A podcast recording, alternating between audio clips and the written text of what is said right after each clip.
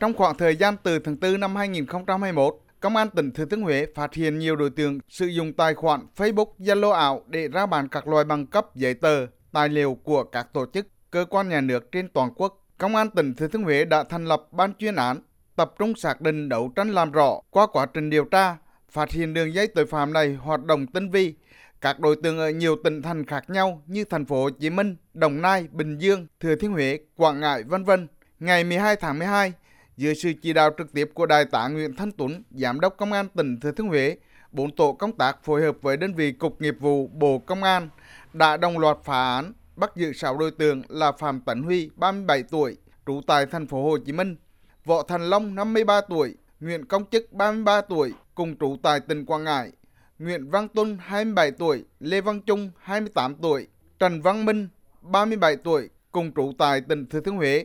Từ đầu năm 2020 đến nay, đường dây tội phạm do Phạm Tấn Huy cầm đầu có hơn 30 đối tượng tham gia, trực tiếp thực hiện hành vi làm giả hơn 20.000 các loại giấy tờ, tài liệu và chuyển cho người đặt mua trên toàn quốc, thu lời bất chính số tiền hơn 30 tỷ đồng. Khám xét nơi ở và làm việc của các đối tượng, lực lượng công an thu giữ hơn 100 mẫu con dấu của các cơ quan tổ chức, nhiều máy móc và thiết bị khác, cùng hàng ngàn các loại giấy tờ chứng từ giả như giấy phép lái xe, giấy chứng nhận đăng ký xe mô tô, ô tô, giấy chứng nhận đăng kiểm, giấy chứng nhận quyền sử dụng đất và các tài sản trên đất và một số lượng lớn vàng tiền các loại. Hiện Công an tỉnh Thừa Thiên Huế tiếp tục truy bắt các đối tượng còn lại và điều tra mở rộng, làm rõ toàn bộ hành vi phạm tội của đường dây tội phạm này.